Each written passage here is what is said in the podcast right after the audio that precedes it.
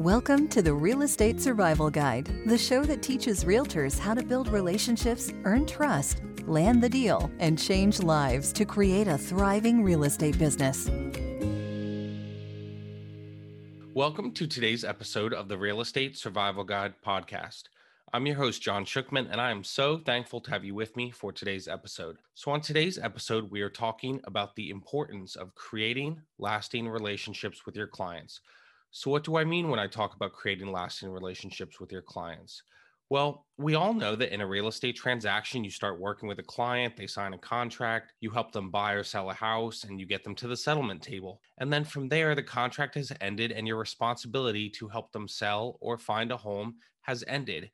And so the relationship ends there and you get your check. They get their house, and that's the end of it. For many realtors, that is where the relationship ends. And this is a huge mistake in your real estate business because if you want to find success in your real estate career, that should be where the relationship is really beginning. And you need to continue that relationship from there. And you can't let the settlement table be the end of your relationship. Now, I know I've mentioned a few times some stories from my time working in Chick fil A, but when I worked there, the Chick fil A model talks about creating relationships and experiences where people want to constantly recreate that. So, what does that even mean? Well, if you walk into Chick fil A, of course, when we're not going through a pandemic, and you go up to the counter, you buy a meal and you pay for it, they say, My pleasure when you say thank you. They're very kind the whole time. They ask if you need anything else, what kind of sauces you would like, etc. You swipe your card, you pay for the meal. Now, they don't just instantly change their demeanor and how they treat you. Their goal is to serve you and to make it so that you have an amazing experience that you want to create again and again. Again, if you're sitting there in the dining room eating your lunch, again, when we're not in a pandemic, there is always someone there in the dining room that's coming around cleaning tables, seeing if you need anything. They will ask if they can refresh your beverage. They will ask if they can take your tray. They will ask you if you need any additional sauces or if there's anything they can do for you. They are always trying to serve you and go above and beyond and do anything they can for you to make it a great experience. Now, if you want to survive in the real estate business, you need to do this same thing in your real estate transactions.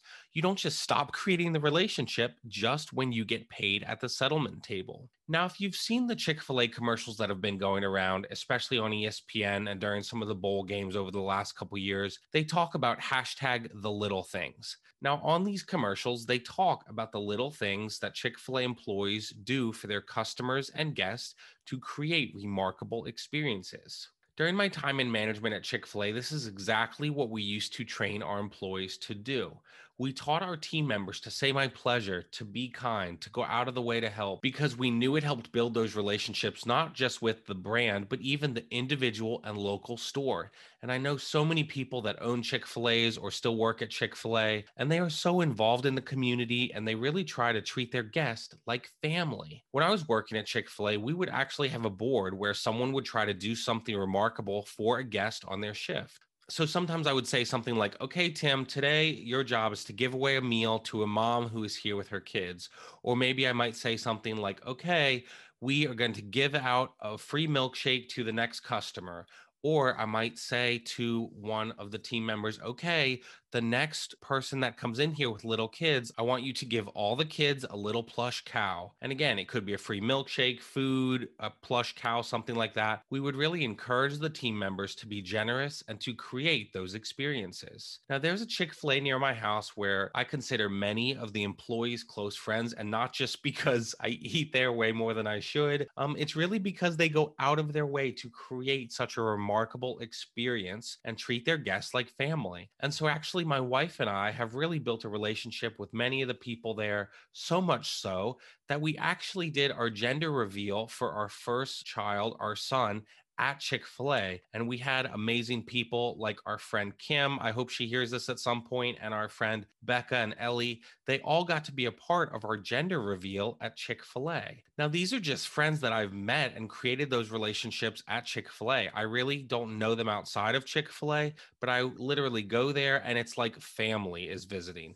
And when I was in the restaurant today, a few of those same people saw me and asked when my wife was due and joked around about naming baby girl after them. And so we had a good laugh about that, but they really tried to make me feel like family. And I think Chick fil A tries so hard to create that relationship where you feel like you're family when you walk in the door. They want you to feel like you're at home. Now, why does Chick fil A do this? Chick fil A talks about creating raving fans because they know that if you're a raving fan, that you're going to talk about it, you're going to tell people about it. And so that's why Chick fil A talks about and trains their people to create those raving fans. When Chick fil A creates those raving fans, those raving fans talk about their experience with others. They say things on social media about how great their experience was. And so I want you to think about this and your real estate career. I want you to think about how are you creating raving fans in your real estate business? How are you doing this with your clients? How are you creating a relationship where not only do we get to the settlement table and we're happy, but after the settlement table, the relationship continues? How are you creating those relationships where people want to create those remarkable experiences with you again and again?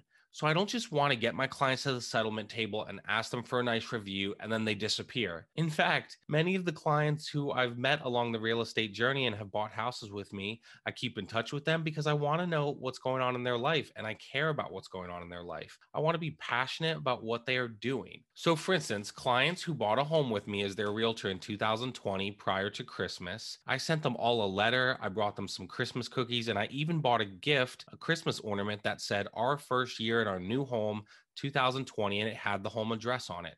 Now, why would I do that?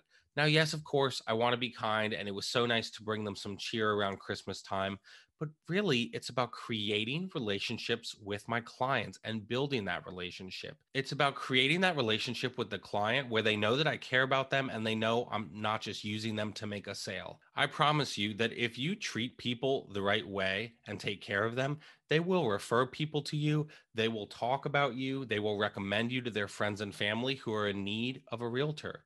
And so I hope that you can think about this during your next real estate interaction with your client. The transaction does not end at settlement. In fact, it's really not even a transaction for me, it's really a relationship.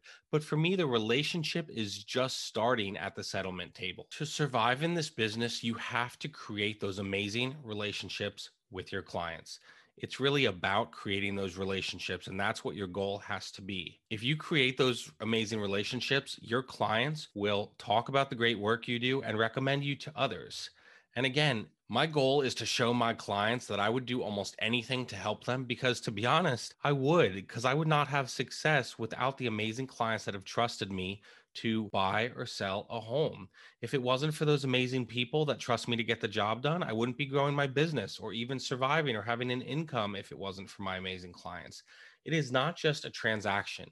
You need to create relationships with people where they want to work with you and interact with you again and again. I want you to think about the real estate transaction as just maybe the first chapter of a book, of a lifelong relationship that you build with a client. The settlement table is not the end of the relationship. It might just be the end of chapter one. How can you continue the book? How can you continue writing those amazing chapters and building that amazing relationship? How are you going to build those relationships and create long lasting relationships with your clients? How are you going to interact with your clients so that they know that the relationship does not end at the settlement table, but that they are very valuable to you and the relationship is very valuable to you? the settlement table is not the end. It really should just be the beginning. And so, as you start to build these remarkable experiences with your clients, I truly believe that you will find more success and your business will grow. And so, I hope this helps you. I hope you can think about how you can begin to create those amazing relationships with your clients because that is how you will have lifelong success and survive in the real estate business. So I hope this is helpful to you. And I hope there are things in this episode you can apply to your business. And with that, I will see you in the next episode. Thanks for listening to the Real Estate Survival Guide. If you enjoyed this episode, we would appreciate it if you'd leave us a review on iTunes. It helps others discover the show. If you know of anyone who would benefit from these messages, please spread the word. For more, you can visit us at therealestatesurvivalguide.com. Thank you so much, and we will see you on the next episode. Until then, keep putting in the effort. If you put in the effort, you'll be an amazing realtor.